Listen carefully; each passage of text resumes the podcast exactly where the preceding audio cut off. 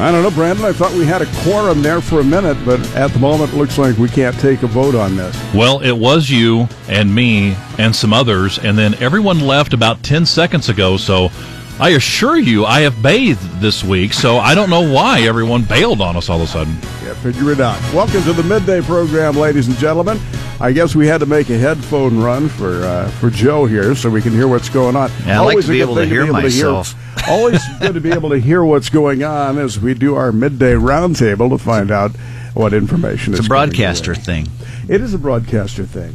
And, and, I'm a one ear kind of guy. This time of year, a broadcaster without headphones is kind of like a farmer without a tractor. Uh, would not be good. Need, need the tools to get the job done. Yeah. But we need headphones pretty much every day of the year, as do farmers with tractors. So that's a pretty much. Yeah, that's a pretty expansive list you got there. Yeah.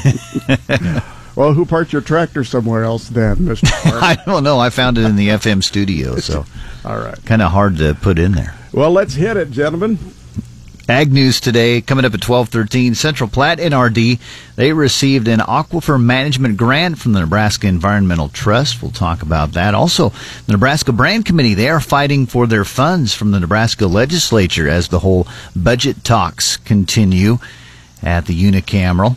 I'll visit with uh, Dennis Fujan. He's president of the Nebraska Soybean Association. We'll talk property taxes and the debate this week on what's taking place looks like LB 640 may be dead, but we've got another hope in LB 461. And the coalition of ag groups say lots more needs to be done on 461. So we'll talk about that at 1219.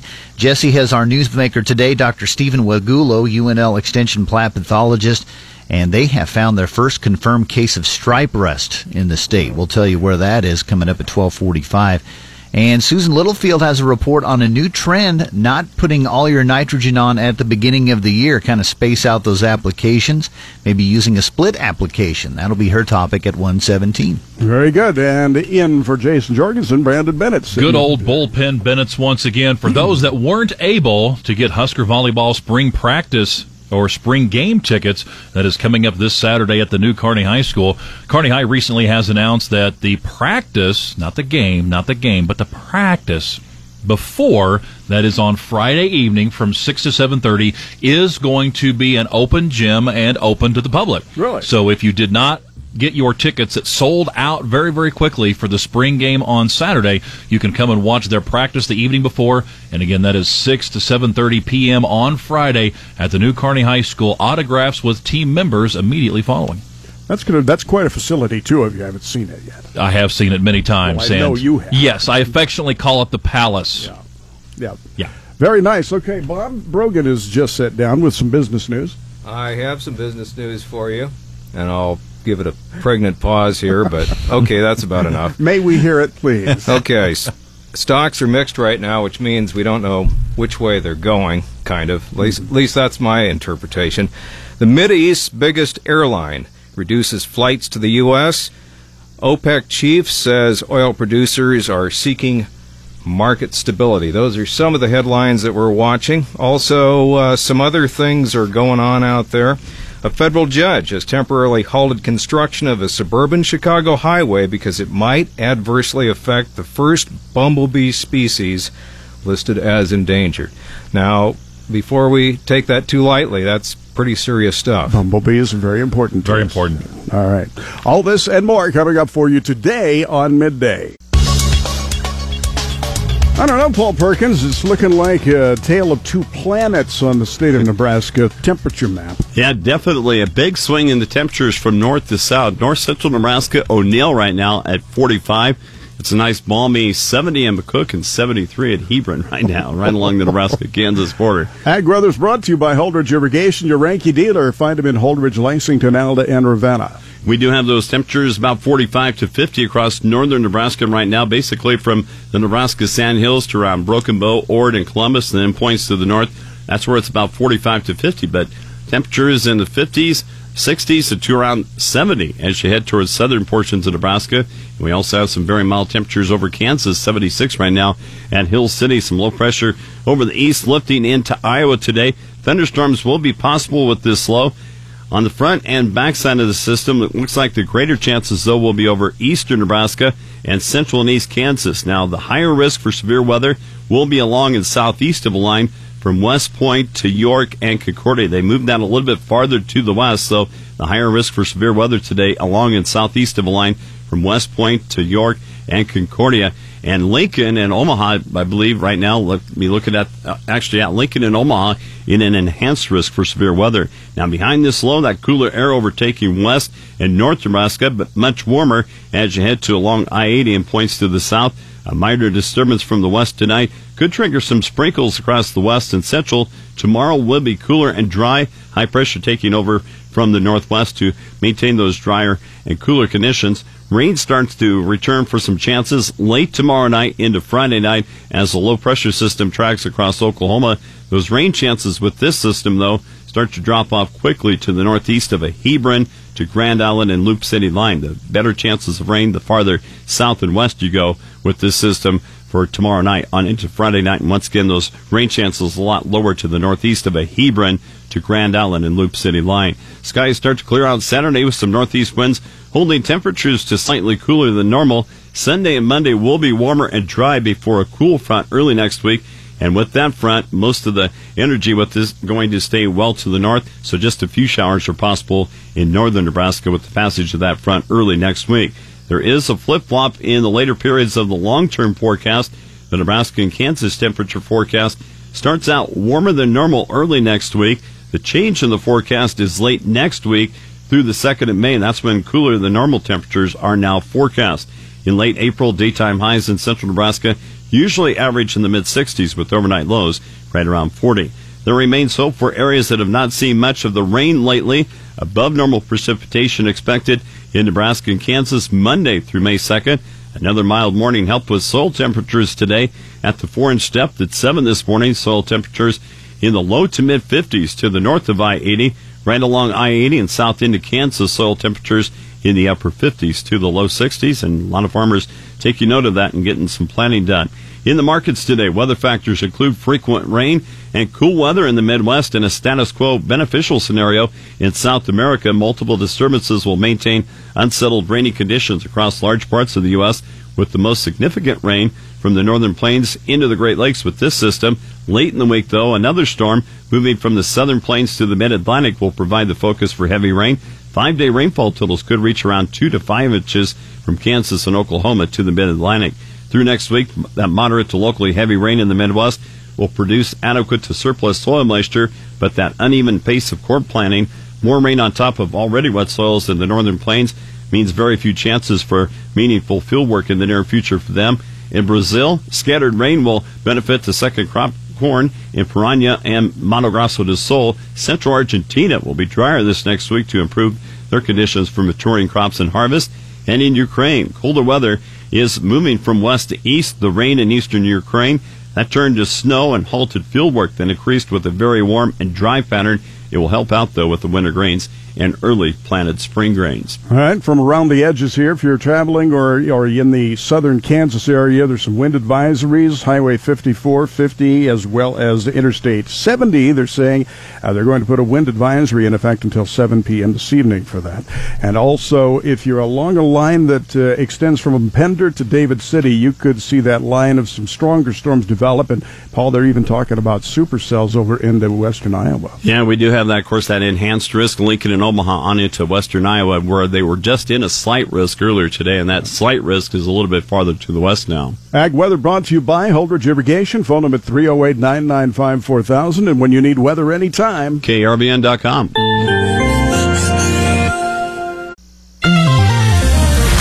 Here's a check of ag information. I'm Joe Gangwish on the Rural Radio Network. The mayor of Nebraska's capital city has complained to Kansas officials about smoke from its prescribed burning in the Flint Hills that sometimes can cloud the air in parts of Nebraska. The Lincoln Lancaster County Health Department issued health warnings about the smoke three times earlier this month.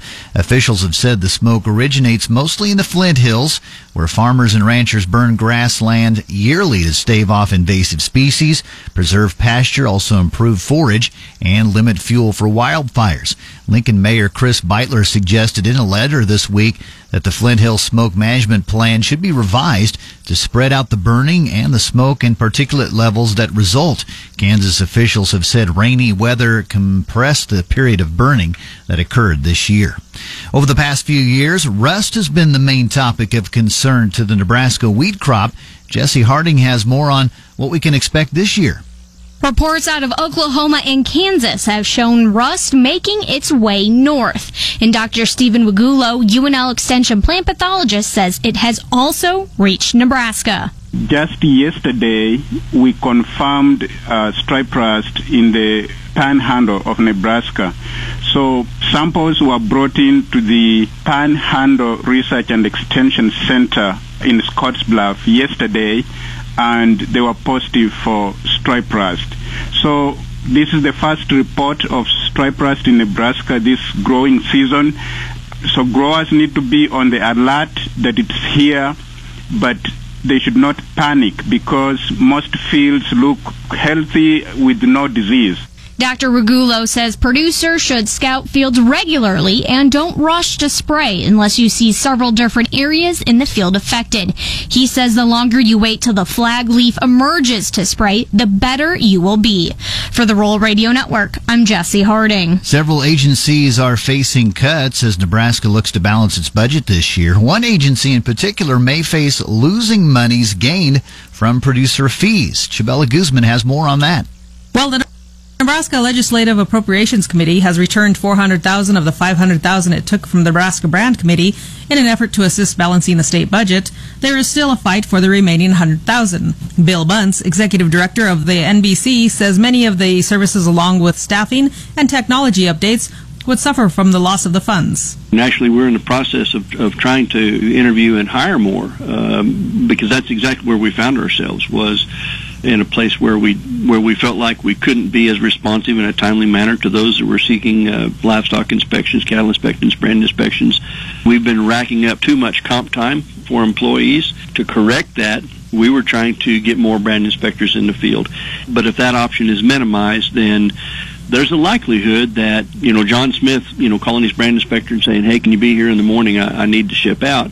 He, he may start to hear I can't be there tomorrow, it's going to be the next day. You know, that slows down commerce, and that is not what we want to do. The Nebraska Legislative Appropriations Committee met yesterday, but there was no decision made on whether they will return the 100000 back to the Nebraska Brand Committee. With the Rural Radio Network, I'm Chabela Guzman. The Central Platte Natural Resources District announced this week that it will receive $364,900 from the Nebraska Environmental Trust for the advanced hydrogeologic frameworks for aquifer management in critical sections of the Platte River project. Dwayne Woodward is engineering hydrologist with CPNRD. He said that the water management in the Platte and Republican basins continues to be a difficult task for water managers and users alike. More ag information at ruralradio.com. Big week for property tax debate in the Nebraska legislature. I'm Joe Gangwish here on the Rural Radio Network.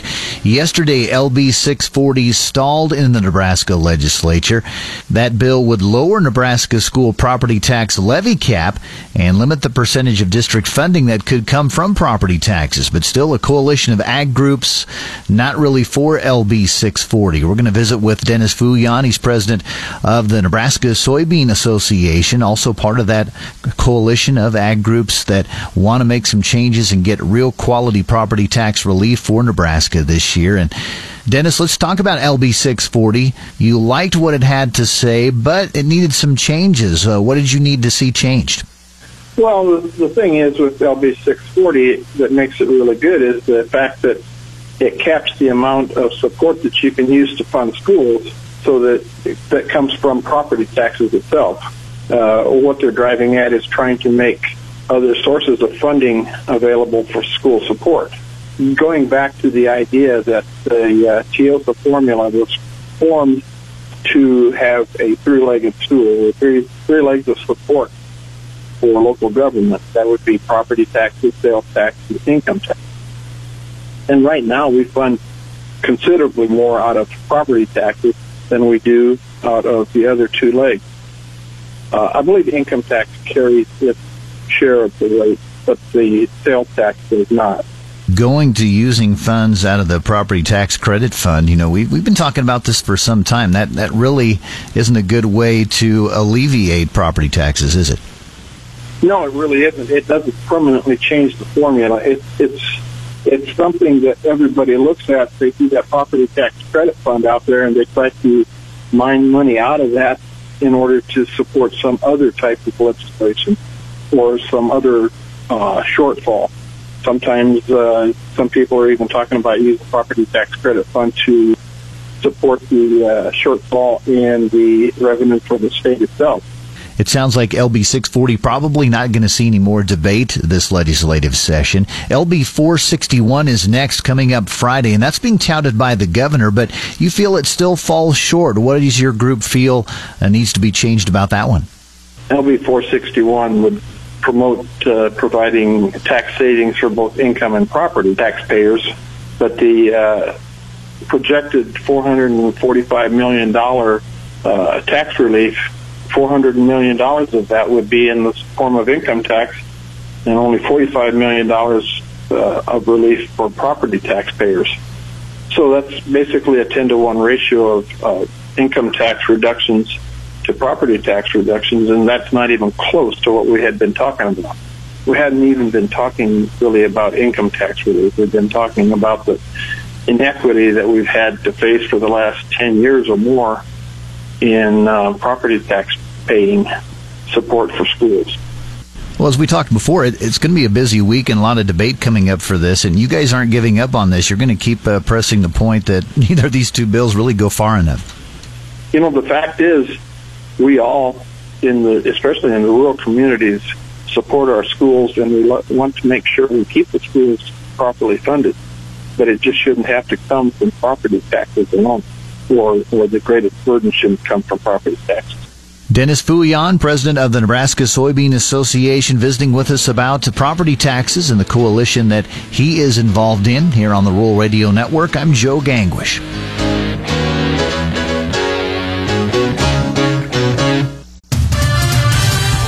You're listening to Midday on the Rural Radio Network. Time to check sports, and in here is Brandon Bennett. Good afternoon, Dirk.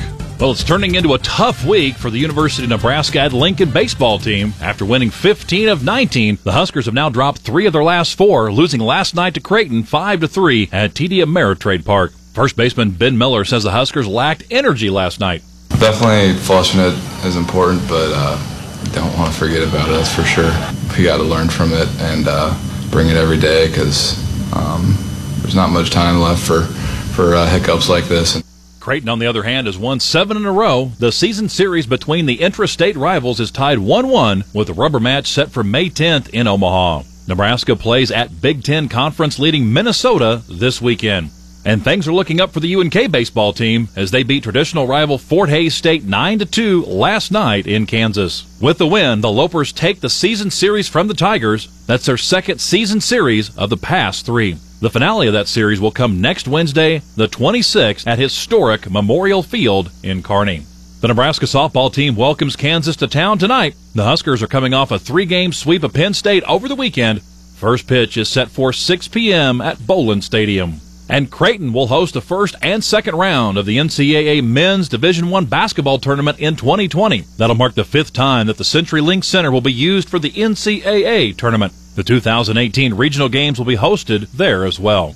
The Kearney High School has announced an opportunity for fans to come and watch the Husker volleyball team practice this Friday evening prior to the Husker volleyball spring game in Kearney on Saturday. The practice on Friday evening is set for 6 to 7:30 p.m. at the new Kearney High School, and team members will be available for autographs immediately following the practice. For more information, contact Kearney High School head volleyball coach Jessica Day at Jess Day, that's J E S D A Y, at kearneycats.com.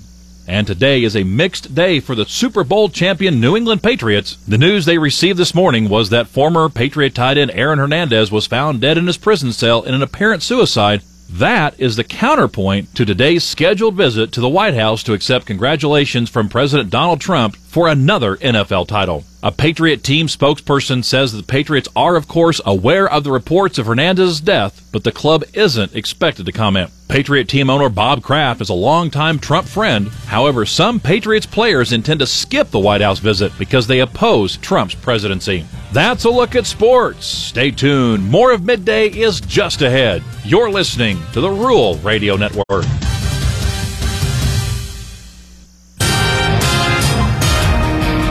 Some late afternoon thunderstorms are expected today, especially in eastern Nebraska, and some of those storms could be severe, producing damaging winds, large hail, and frequent lightning. Stay tuned to KRVN for the latest information. I'm Dave Schroeder with news. Four Nebraska stores known for selling millions of cans of beer each year near a South Dakota Indian reservation have lost their liquor licenses.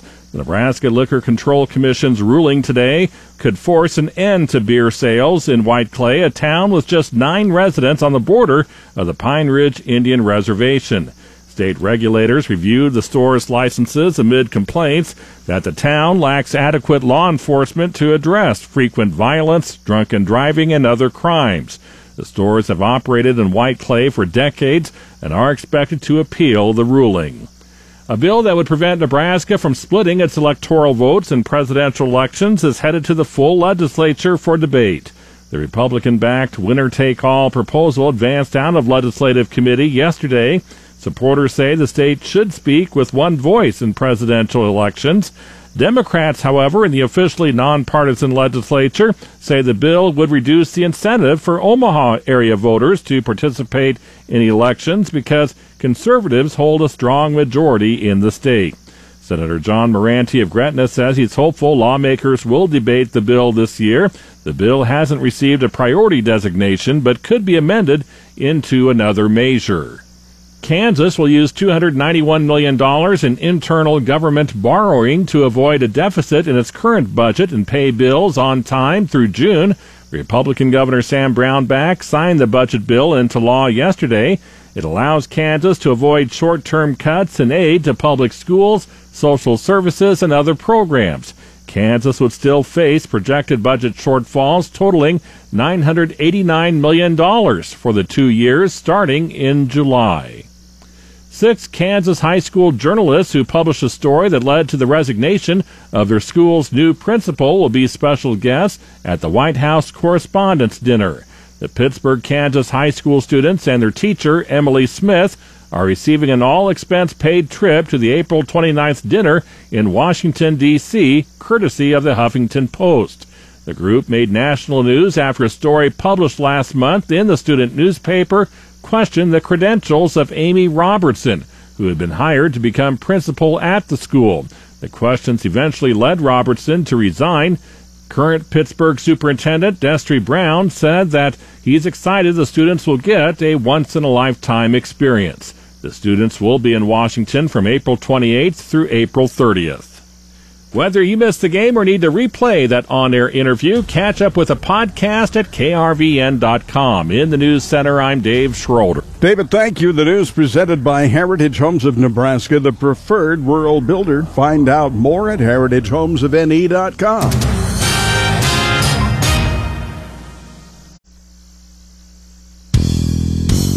Nebraska's winter wheat crop in USDA's crop progress report on Monday showed an increase in the good to excellent ratings.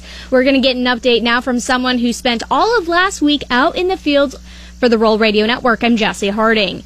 On the phone with me is Dr. Stephen Wegulo. He's a UNL Extension plant pathologist. Stephen, why don't we talk a little bit about the freeze event we had at the beginning of last week? Was it any concern for the wheat crop?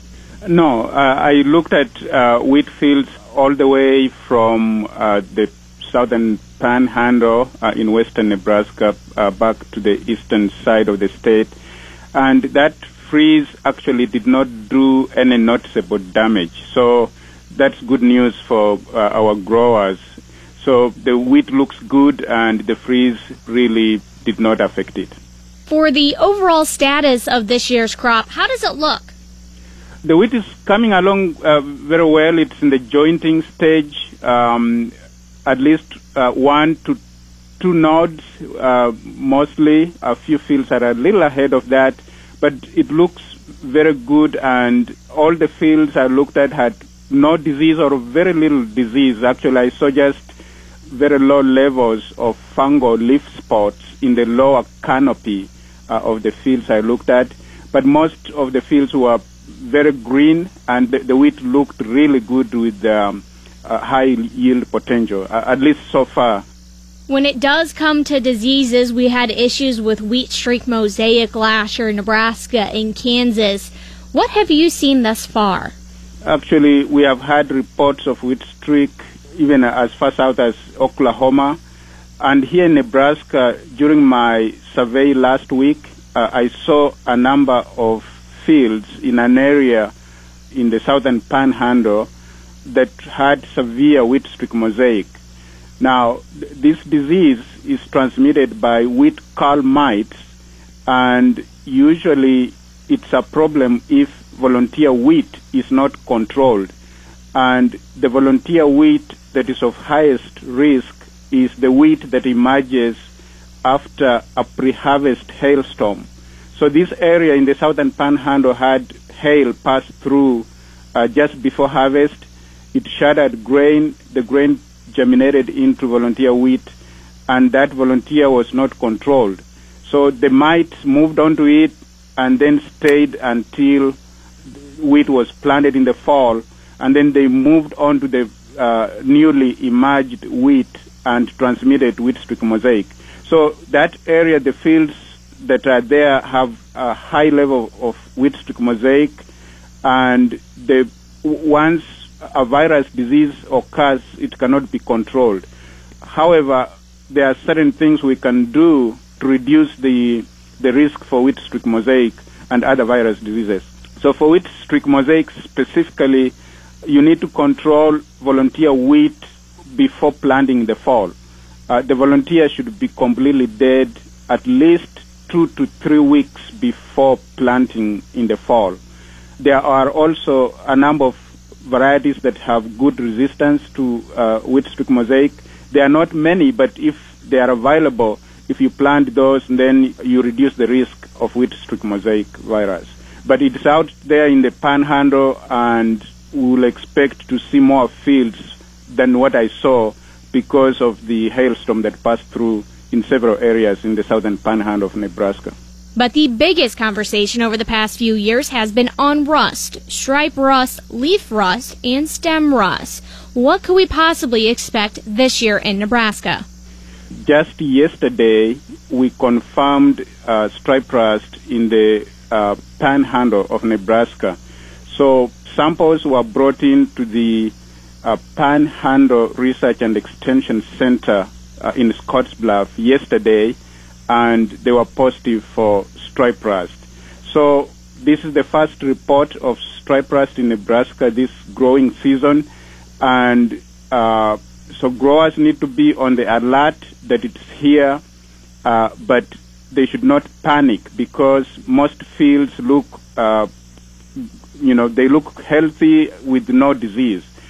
So what growers should do right now is to intensify their scouting efforts, uh, scout regularly, and don't rush to spray uh, unless you see stripe rust in several different uh, areas or spots in the field and it's starting to develop. That's when you need to um, to think about applying a fungicide. But based on what I saw la- uh, last week, um, at this time, uh, there is really no need to spray um, uh, for stripe rust.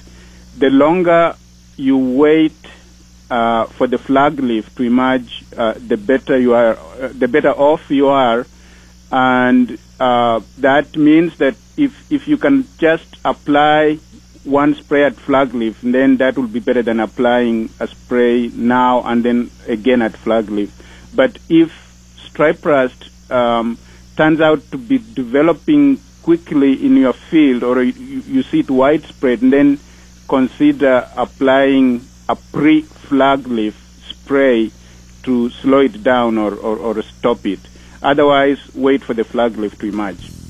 We've been talking with Dr. Stephen Wegulo. He is a UNL Extension plant pathologist discussing the current condition of the Nebraska wheat crop. For the Rural Radio Network, I'm Jesse Harding.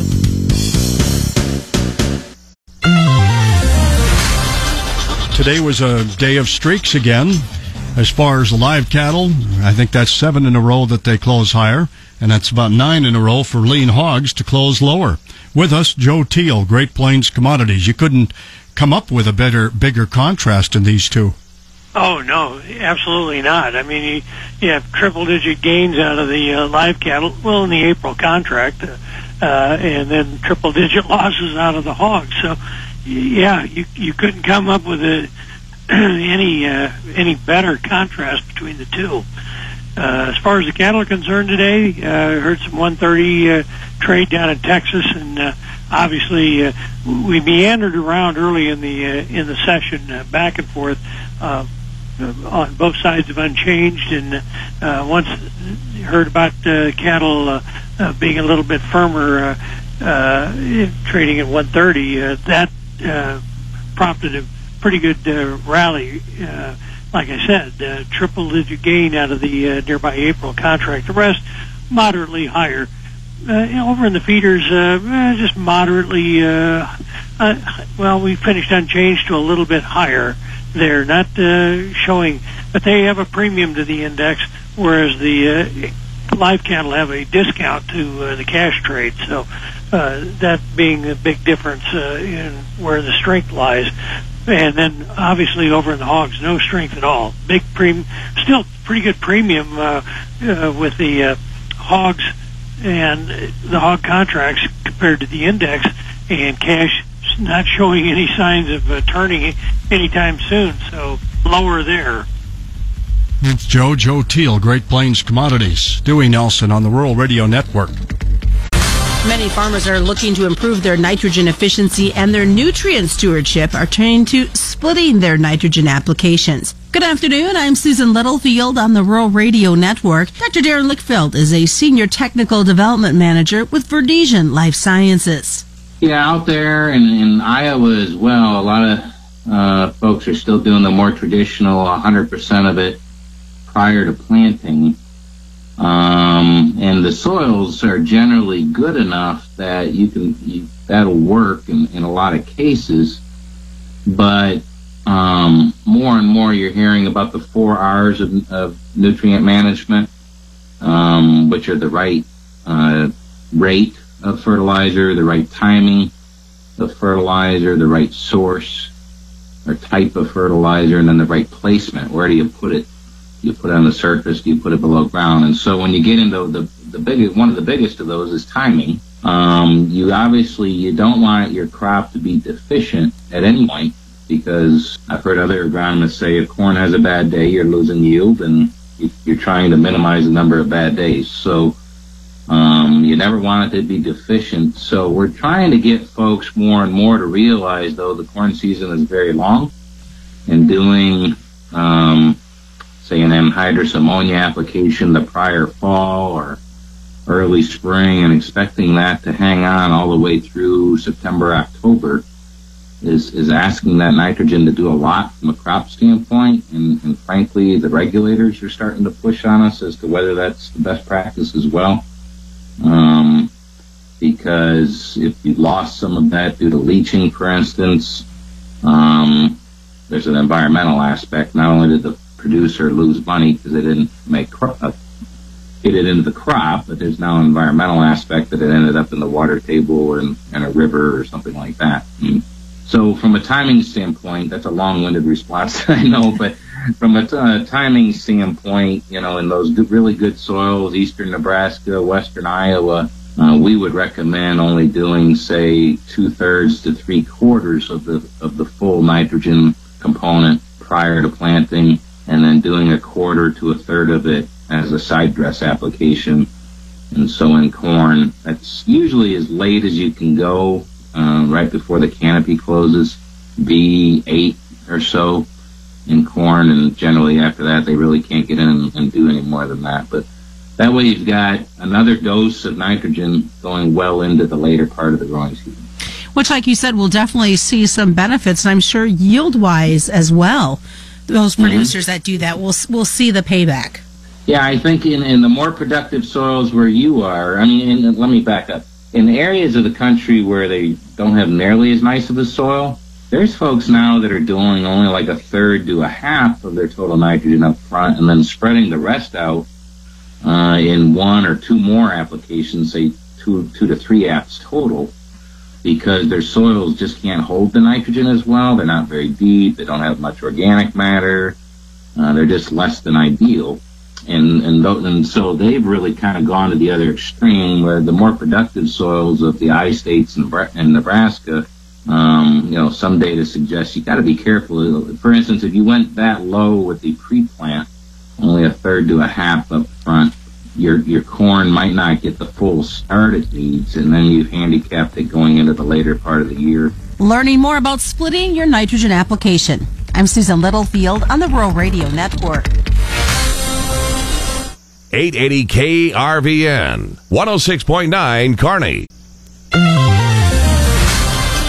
Dewey Nelson on the Rural Radio Network. We're joined by John Payne, Senior Marketing Analyst with Daniels Ag Marketing in Chicago and publisher of the newsletter This Week in Grain. And what was your assessment of the grains trade today? Well, early I thought we maybe had something going here with a little correction, but uh, all fall apart. Feels a lot worse than an unchanged day on corn, but uh, I think going into this May delivery, we're seeing a massive amount of physical grain essentially moved into the market. Producers throwing in the towel, like we did in March. You know, if we we kind of bottomed out at the end of March there, as uh, at the end of February rather, when when everybody kind of I think cashed out and just decided it was too much to to hold it here going into the the summer months. So uh, maybe the rains have something to do with that too. At the time, folks maybe have here to move a little more grain in the short term. But any rallies in the short run probably get get uh, stifled by by the feed grain markets. Longer term, feels like we're basing. Um, uh, um, not saying making big lows here is a, is a good thing, but we are kind of bouncing off these these tests of 360. So longer term, I think it's you know a weather market that uh, will drive prices over the next couple of months. Shorter term, it's about short term supply, and that's that's uh, dwarfing the demand right now. Yes, we still have that tug of war. How many soybean acres versus corn acres, don't we? Yeah, and that that I think is is one thing that the corn markets aren't thinking about right now. So you look at unpriced factors. You know, we're talking about 90 million acres of corn, and doing the math off that. If you if you would price in 88 and a half or 90 and a half, 90, uh, I'm sorry, 89 and a half, you know, you start bringing that carryout down by 150, 200 million bushels, which uh, in the in the end will affect that stocks to use number. So from a from a bullish standpoint, there isn't a lot here over the short run. The weather, obviously, what one thing that we'll watch, but um, you know, just nothing really. I think to get these funds uh, in the mood to buy. Uh, we had a real down day in the outside markets. Crude oil much lower. The stock market uh, was down earlier. It's come back a little bit now, but um, just uh, all in all, very uh, kind of negative tone. Um, even in the hog markets, down down a buck sixty. So kind of selling the mode of the day. I think grains were uh, tough to avoid it given their fundamental outlook right now. Well, the one that mostly was affected seemed to be the wheat market. Absolutely, and wheat, uh, you know, making new lows. I think we're down here near near the lows for the year. December contract, I'm sorry, July contract rather, uh, just above this 426 level. I, I I'd imagine we're probably going to stick our head down here, and maybe test the low 420s. But I wouldn't be bailing down here. This is where you want to be getting long, in my opinion. I think. Um, the European situation is a little dire right now. Global stocks are huge, so the market doesn't care so much. But uh, it's dry over in Western Europe, and, and their stocks to use is really low right now. I think somewhere around like the 10 to 12 percent level, which is about a fifth of what we have on on hand. So maybe we'll get some business here. That would that would be awesome to see in the export numbers tomorrow. John Payne, Senior Marketing Analyst, Daniels Ag Marketing Chicago. Dewey Nelson on the Rural Radio Network. Spring has sprung. Take it easy and take it safe this spring and plan on spending every planting day with us. 880 KRVN.